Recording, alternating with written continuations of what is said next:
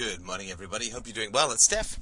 It's uh, I'm trying a new thing at work today. I'm heading to work for. Uh, I'm trying to leave at quarter to nine and take the public highway straight across, which is the fastest route, in the hopes that it will be a little less busy. So we'll see how that goes. I uh, unfortunately lost a podcast last night. Happens on occasion. It was uh, because uh, I. Um, I assumed, which as every one who's ever been in the Marines know makes an ass out of you and me, I assumed that because the computer was plugged into the power outlet, was plugged into the cigarette lighter, and the the um, webcam was plugged into the computer, and the headset, the USB headset, was plugged into the computer, and everything was fine. But unfortunately, the um, the power cord had come loose from the back of the computer, and when that happens, I do a tasty little podcast, and then the uh, at about half an hour, the computer goes into hibernation mode while recording in Windows Movie Maker, and sadly, uh, then uh, all hope is lost and all data. In fact, it's really quite remarkable. I don't know what Windows Media Player does with all that data. I mean, it's uh, these movies are six or seven hundred megs in size before I compress them to the YouTube standards, and uh, it's really amazing. I it can't keep them in memory. It's only got a gig on the notebook, and I really don't know what it does with all of this uh, data because, boy, when you uh, when it goes, there's, there's no temp files you can recover them from or anything like that. So it's uh, obviously using uh, Bill Gates' uh, magic ether universe uh, to store the data, which is where a good number of my Word documents occasionally seems to go. But we'll do a recap of the uh, podcast. Uh, you could, of course, uh, as we sometimes do think, with uh, take two, that we might be a little bit more concise, and I think that will be the case. But of course, my concision, to make up a word, depends very much on the traffic flow as you probably know. So eh, we may be concise, we may not be, but it's amazing to me that I can get to work in 28 minutes. I'll get back from work in 28 minutes when I'm not in rush hour. But uh, we'll see what happens this morning. If I can sort of leave at quarter to nine and get to work at 9:30, that's no problem because I usually have to stay. I mean, I enjoy what I do, so that's not an issue. But I will often have to stay late because Christina's seeing patients in the home, and they get all fussed when I come in and uh, uh, hang around. Anyway, so what we were chatting about yesterday was I had an IM conversation with a fine young gentleman who was talking to me about his short temper. And I thought it was a, um, a frank and universal enough discussion that it may be of worthwhile. It may be worthwhile to you, and I will uh, talk about a time, actually fairly recently, where I was a, a tad short with Christina, so that uh, we can sort of place this in context.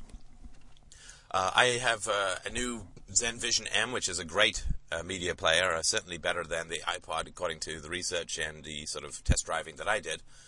But um, when I got that, I uh, had an old Zen Vision Extra 30 gig uh, sort of monochrome LCD screen player, which I've now turned over to Christina.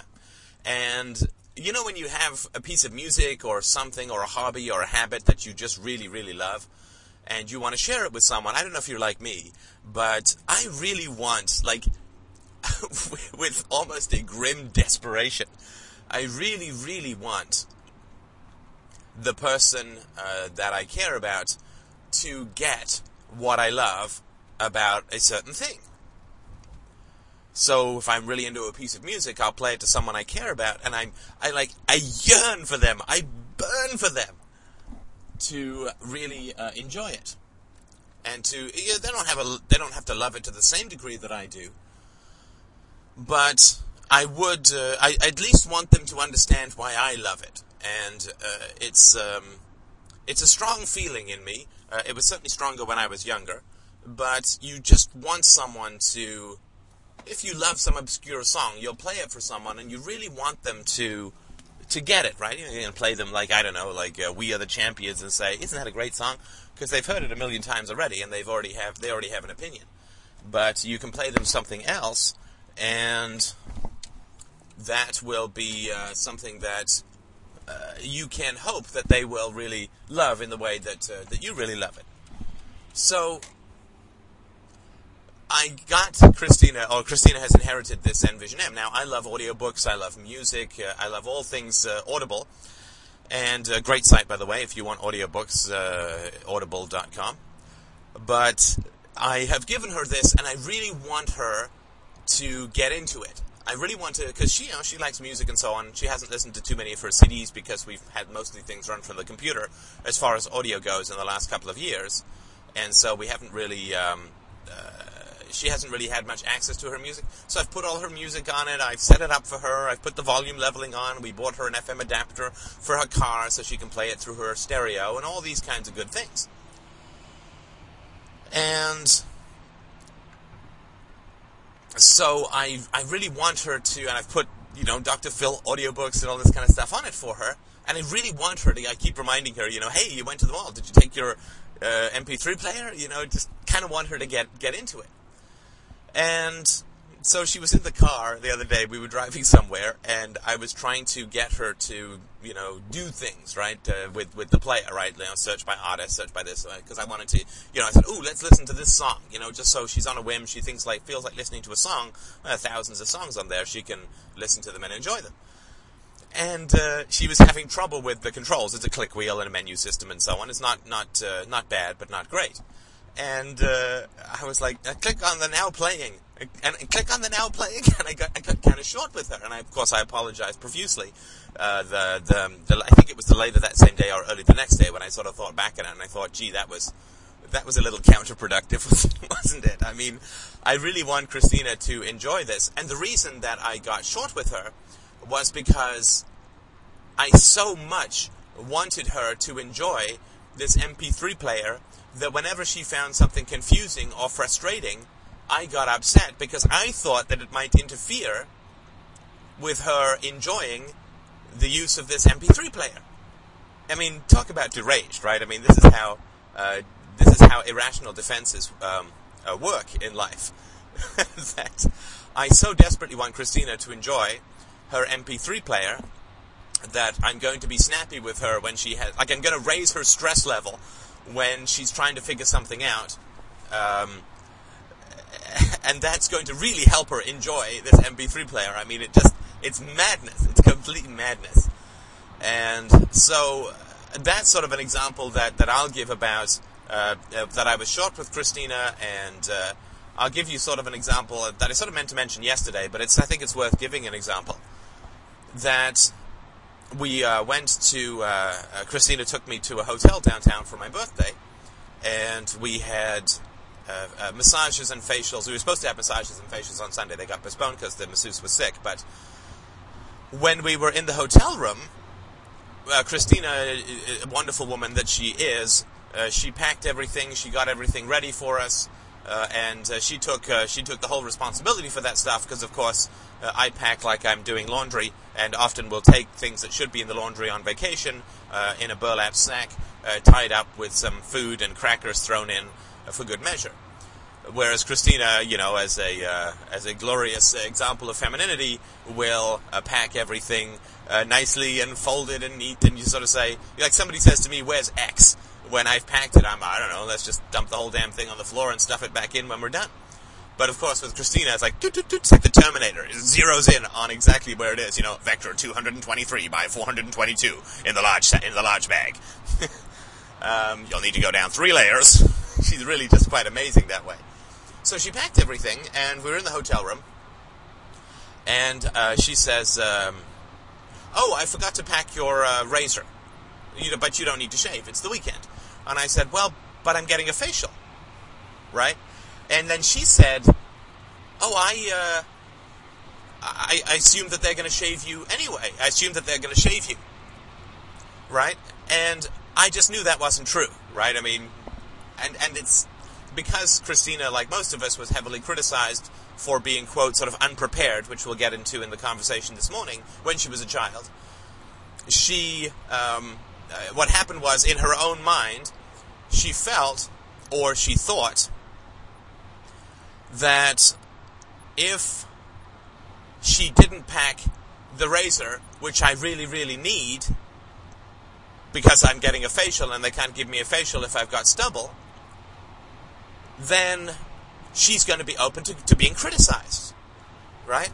So I'm going to say, oh, so you packed me? I'm, I'm not going to. I mean, I never do this. The worst I ever do is snap at her when I'm trying to get her to enjoy something and then apologize profusely for it afterwards. But, you know, in her mind's eye, she hears like, well, that was rather careless, wasn't it?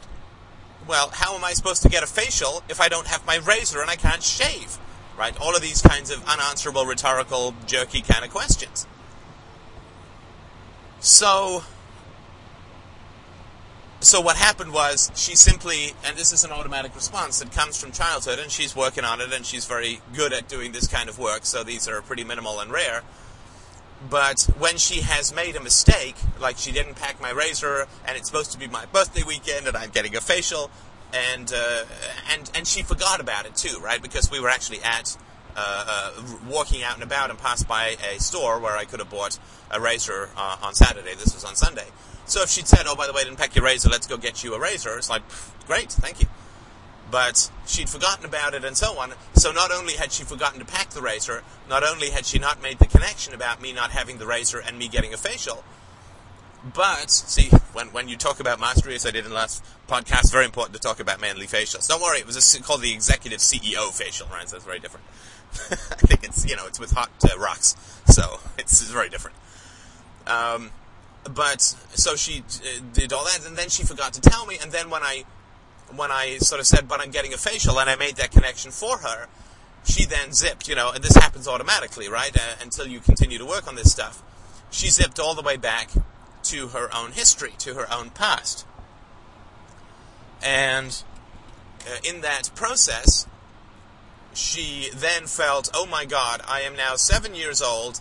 and I've forgotten something that I'm supposed to bring that my mother reminded me to three times. And what's going to happen to me now? Well, of course, in her family, what would happen is she'd be very heavily criticized and probably humiliated uh, at the same time for good measure. So that's how uh, Christina's history worked.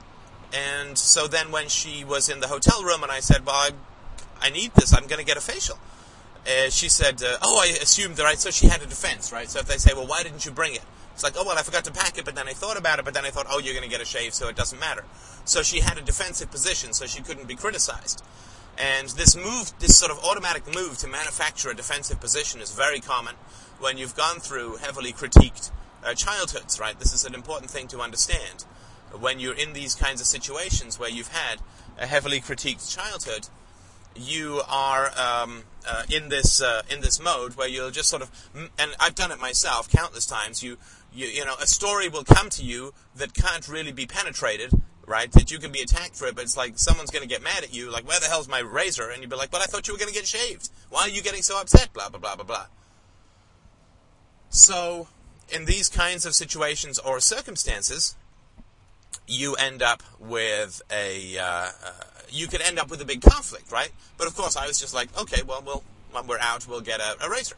And then later I said, you know, this bit, this moment felt kind of like not right for me. Like it felt kind of false.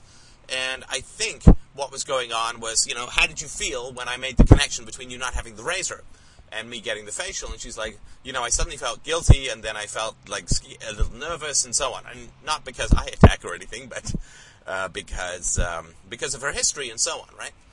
So the conversation that I was having with this gentleman yesterday on the uh, on the instant messaging was he was talking about his own uh, shortness of temper. With uh, believe it or not, he actually he and his girlfriend have fights in the car. I know that's uh, I had to sort of write it down because uh, I I've never heard of couples having a fight in a car because of course a car is not a metaphor for control or direction or teamwork or anything like that. So couples never feel tense about about cars or, or sex or money or anything like that boy, next thing you know, somebody's going to be telling me that they're having conflicts with their wife or husband about uh, housework and child raising. You never know. You just never know where these things might uh, might occur. Unpredictable, but uh, yet strangely massively predictable. so this was the typical sort of situation that you see uh, between couples in a car. Uh, the man is driving and the woman is giving directions, and uh, the man is coming up uh, they're coming up to a turn off and they're lost and they're late and there's lots of stress and tension and you know it really is like a he's like a like, like a surgeon holding a heart in his hands waiting for uh, the next heart right which is supposedly coming but somebody stopped off for a smoke and it's like life and death to that degree right? That's what what it feels like. And many women don't uh, don't actually understand this but men because we have um, uh, peculiar powers like women have um, women's intuition which is wonderful and great uh, which is why you never lie to a woman because you'll never make it. But uh, men, we have a, a kind of uh, a sensory perception that women don't have, and we we realize that the world is, especially the highway, is heavily populated with invisible snipers, and these invisible snipers take a bead on any couple that does a turnaround in a foreign city, like in a city you're not familiar with. So if you miss your turnoff, uh, what they do is they use their walkie-talkies, they radio ahead to the next guy, who will then, uh, uh, sadly, uh, shoot everyone in the car. So when we're asking for the turnoff uh, and and you don't know where it is, uh, the reason that we're so tense about it is it literally is a life or death situation, and not many women understand this. Uh, we can only um, be thankful that um, the men can, in a subtle and nearly invisible manner, dodge the invisible bullets as they pass by on the next turnoff. So uh, that's uh, that's why we're so tense. Uh, just so you understand, it is it is life or death, and it, it's not at all an immature overreaction, really. But this typical situation is very common, and what happens is uh, this gentleman is. Uh, uh, what he's got is he's got a moral absolute, right? And we'll get into sort of why he has this, but he has a moral absolute. You know, I have made a personal commitment to be there by eight. It is now quarter to eight we're still pretty far away and we're lost. Right? So he's got an absolute, right? I have uh, a personal moral commitment to be there by 8 o'clock. And he has a variable which he cannot control called I don't know how to get there. Right? so these two things, you know, the unstoppable force meeting the, meeting the immovable object, right? So you have a, um, you've hung your entire moral character on getting somewhere by 8 o'clock, but you're lost. Right? And I'll sort of put this out there as a pretty important principle to work by in life. Um, don't hang your entire moral character on things that are outside of your control. Right? Don't don't do that.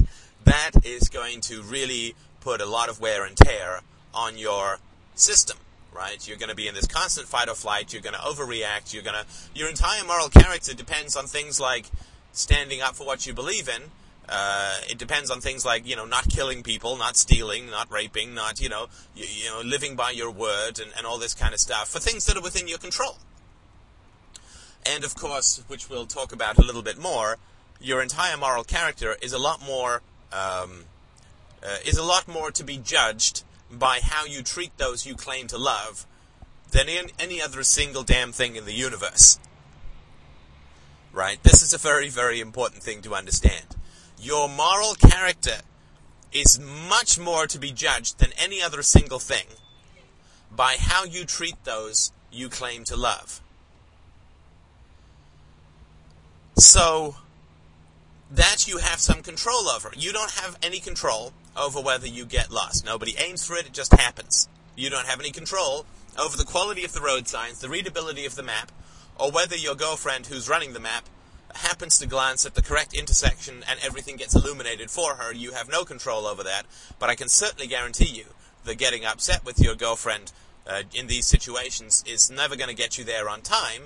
And of course, you're going to get there uh, eventually uh, stressed and upset and um, incapable of having a positive social experience, right? That somebody's inviting you over for dinner, if you've just spent the last hour driving around and yelling at your girlfriend, I'm not saying he did, but if you did, then you're not going to be fit company at all, right? Because you're going to be all wound up and tense and stressed and detached, and your girlfriend and you are not going to be close. And you know, one of the things that you give up in a relationship is uh, an independent emotional existence, and you can't be good company when you've just spent the last uh, hour fighting with your girlfriend, and then you get to fight all the way home, and the whole thing is a complete sham, right? Uh, your commitment to a social engagement is to show up uh, ready to be social and engaged and happy and contented, right? To be there on time is completely inconsequential.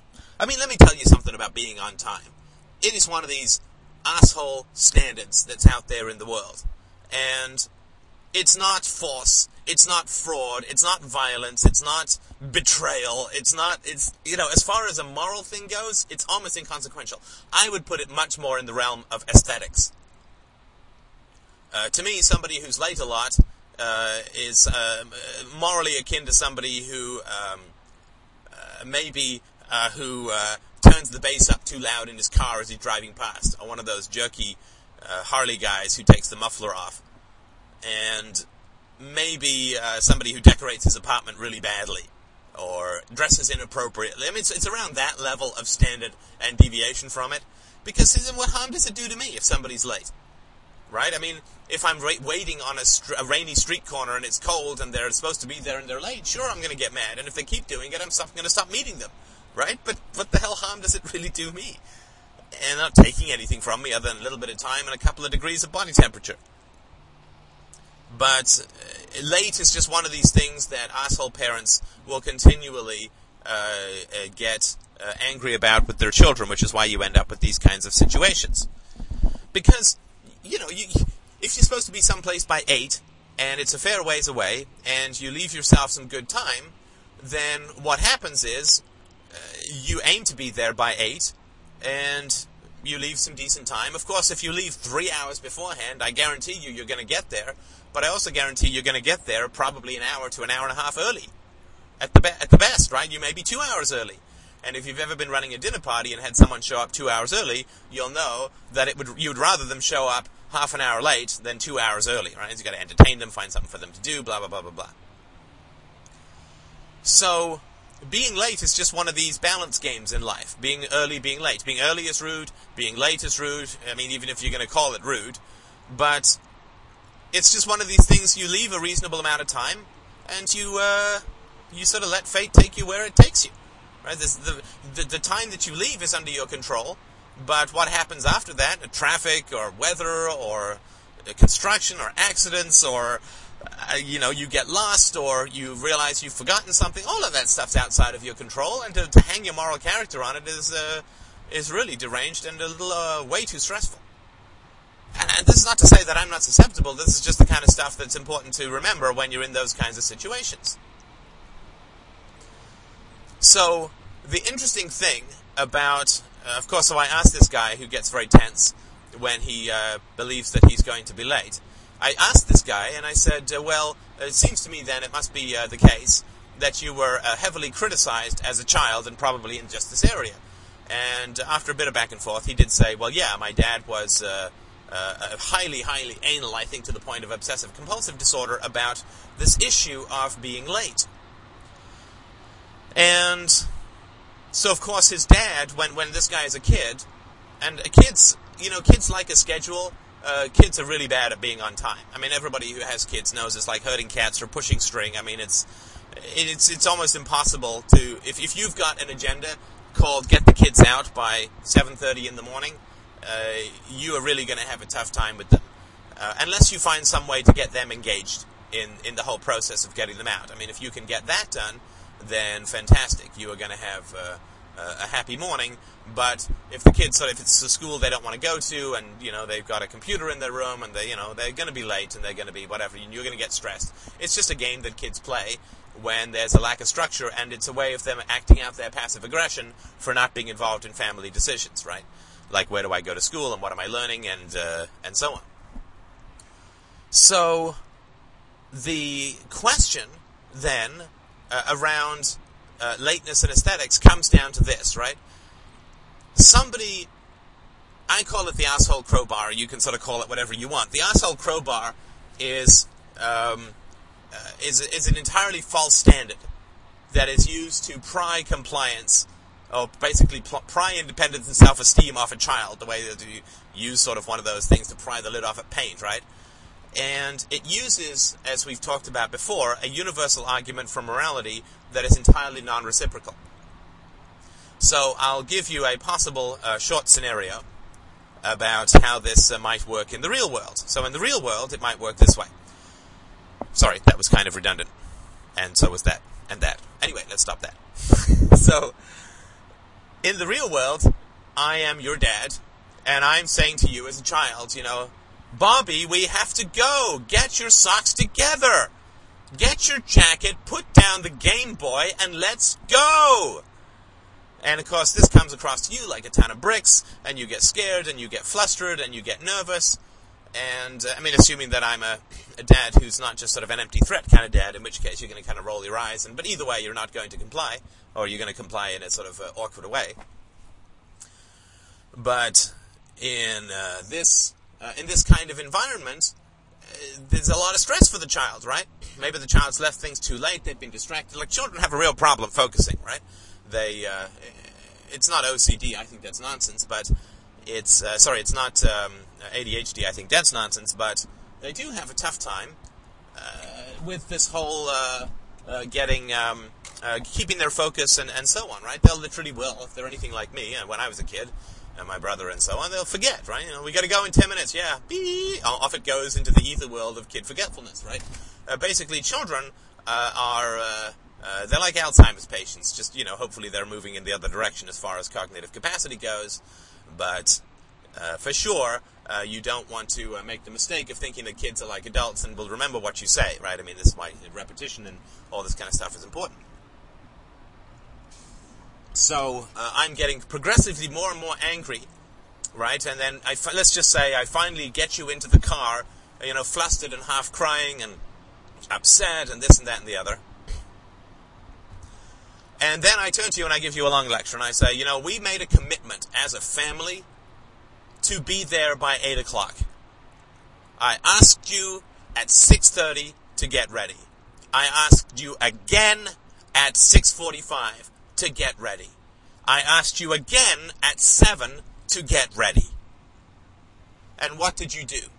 You played with your Game Boy, you logged onto the computer, you watched a little bit of television. Now, I don't want to be the heavy dad here. I don't want to be the guy who just yells at you, who drags you by the collar off the couch and makes you get ready. I can't leave you at home. Mom's not home. I can't leave you at home. You have to come with me. I make a commitment that we're going to be there at 8 o'clock. I give you plenty of warning. And still you just won't do it. And I don't know what to do. It is incredibly rude. When people have taken the trouble of inviting us out, it is incredibly rude for us to show up late. It is incredibly disrespectful to the people who've taken all of this effort to invite us somewhere, to make a meal for us, to, to uh, you know, want to enjoy our company. And I don't ask you for the world, but I'm just asking you for one thing, which is to get ready at a reasonable time so that we can get where we need to get to. Because if you were to say to me earlier, Dad, I don't want to go, I'd say, great, let's not go. But you said, great, let's go. So then we go. Now we're running, I'm incredibly late. We're going to be uh, unbelievably late. I'm going to have to spend the first 20 minutes apologizing. It's incredibly disrespectful and rude for me to do this. And, and I, I can't control you obviously. So this is where I am, right? So this kind of stuff. I mean, we've all had these kinds of uh, lectures from people in authority. Now, the reason that this is the asshole crowbar is quite simple. What I'm doing is saying that the problem is that it is rude and humiliating for the other people or for the dad or whatever, that it's rude and disrespectful and disorganized and blah, blah, blah, blah, blah, this, that, and the other, for us to be late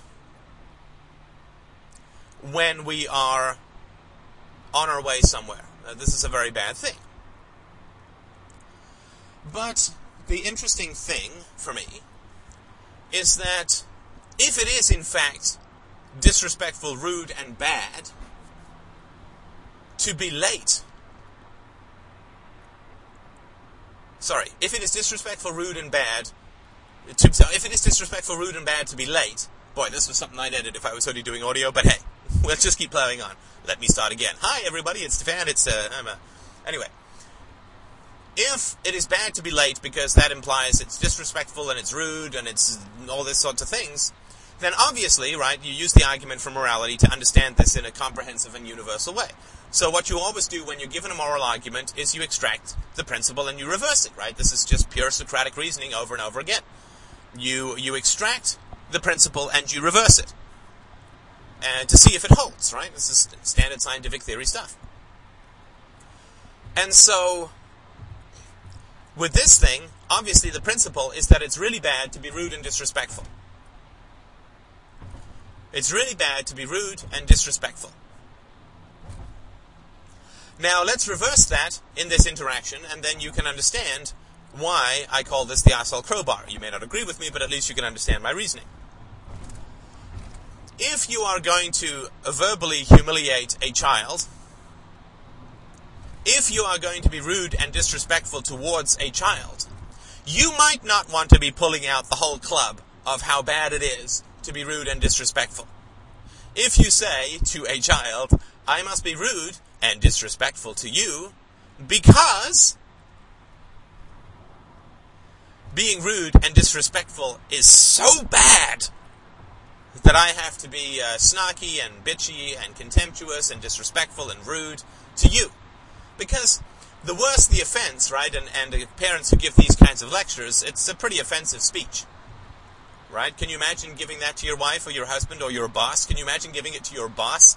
If your boss shows up late and, and is flustered and, and had things to do, can you imagine giving your boss that kind of lecture if you're driving him to the airport or something? Of course not. You wouldn't, you wouldn't talk like that. Can you imagine if uh, if the judge is late uh, and you're in court and the, the, the, judge is late? Can you imagine giving the judge that kind of speech? Of course not. But uh, or the cop, uh, some cop if you got some appointment. Nonsense. We wouldn't do it. So what actually happens is that we are acting in a, a, rude and disrespectful manner. We're not curious. You know, we're not sitting there talking to the kid and saying, you know, I'm upset. Don't get me wrong, I'm upset. But my sort of, I want to sort of understand what happened for you. Like, do you not want to go? Uh, did you sort of forget? Like, how can we work together to make this easier for us, right? So I don't want to sort of get, I don't want to get mad at you because that's not right. I mean, I'm the, I'm the parent here. I'm supposed to be in charge. I have all the authority in the world. So getting mad is a bit over, bit of overkill.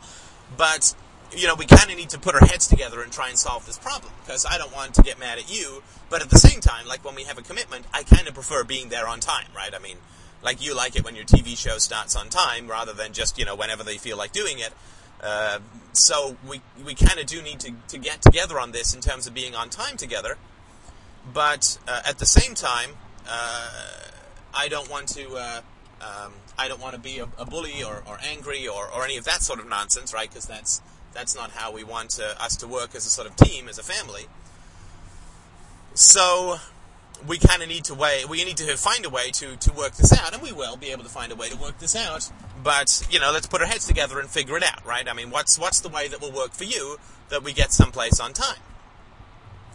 And you know, just get the kid to uh, to be part to, part of the solution, right? Is it come down like a ton of bricks and humiliate and bully and and call bad and disrespectful and oh god, just what a load of crap that is, right? Because the more angry you are at the child being uh, disrespectful, the less you should be disrespectful because you're saying disrespectful is bad, right? So anyway, I mean, I'm sure you kind of get the idea because what's really going on is that the father can't handle criticism. The father can't handle showing up late and having somebody criticize him for being late. I mean, that's just, that's absolutely what's happening. And this is how the cycle of abuse perpetuates itself across families. Right? So the father is heavily criticized for being late.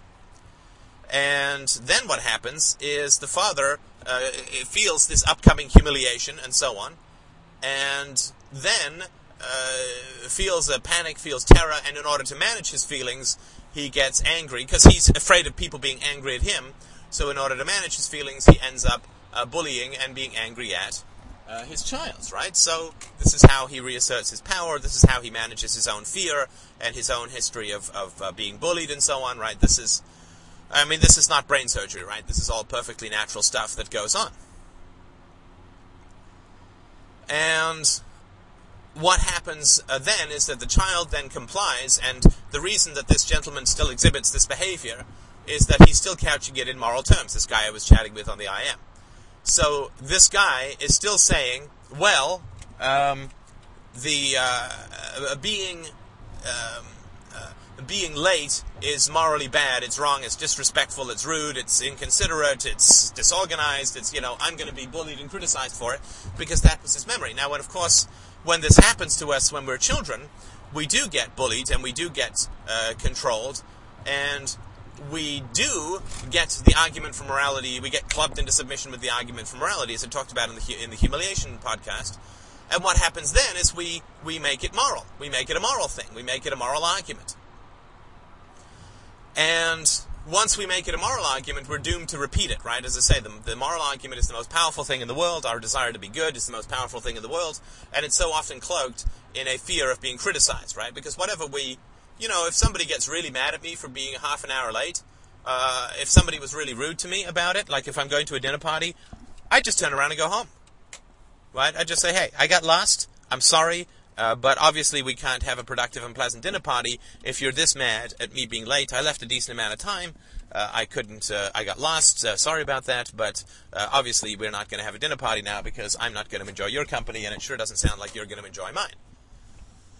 So, when you're in that kind of uh, situation or circumstance, you just turn around and go home. Right? And then I would never actually invite a dinner party invitation from that person again. Because I'd say if they called me up and even if they apologized, I'd say, you know, you really uh, I appreciate that, but let me tell you this: you really need to get some therapy because you're making life pretty stressful for everyone else, right?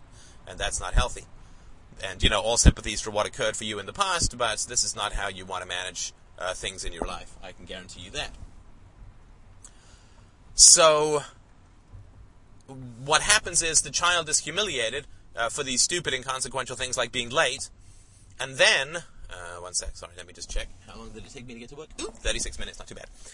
And then what happens is the child ends up uh, uh, cleaving to this moral definition, right, in order to avoid looking at his dad as a frightened, bullying jerk, right? Then you say, oh, well, I guess it is really bad to be late, and it is really rude to be late. And then you get this whole complicated mess uh, of things like rudeness, uh, sorry, uh, like being late and so on, and rudeness and so on.